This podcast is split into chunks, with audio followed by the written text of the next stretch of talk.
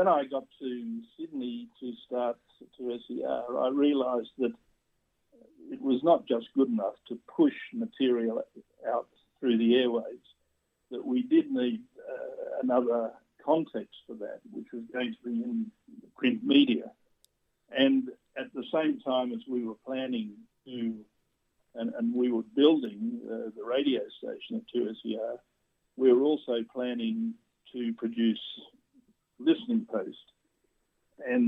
Uh, Listening Post uh, appeared in, uh, in newsagents um, uh, a week or two before the station actually went to air. So it was there from mid September.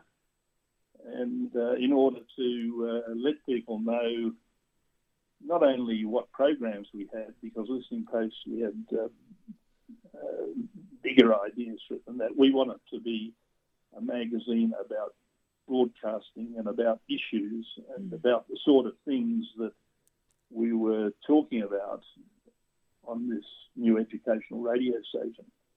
And uh, Sue Butler, who uh, is now much better known for uh, the Macquarie Dictionary, uh, was the driving force behind getting the early uh, editions or issues out.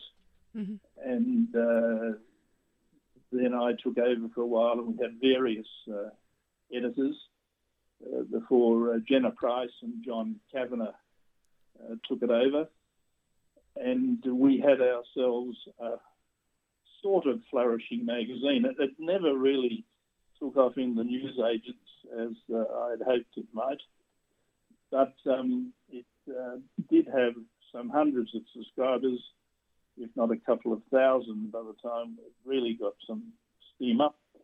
And it was always uh, a very important accompaniment to what we were doing on our broadcasts.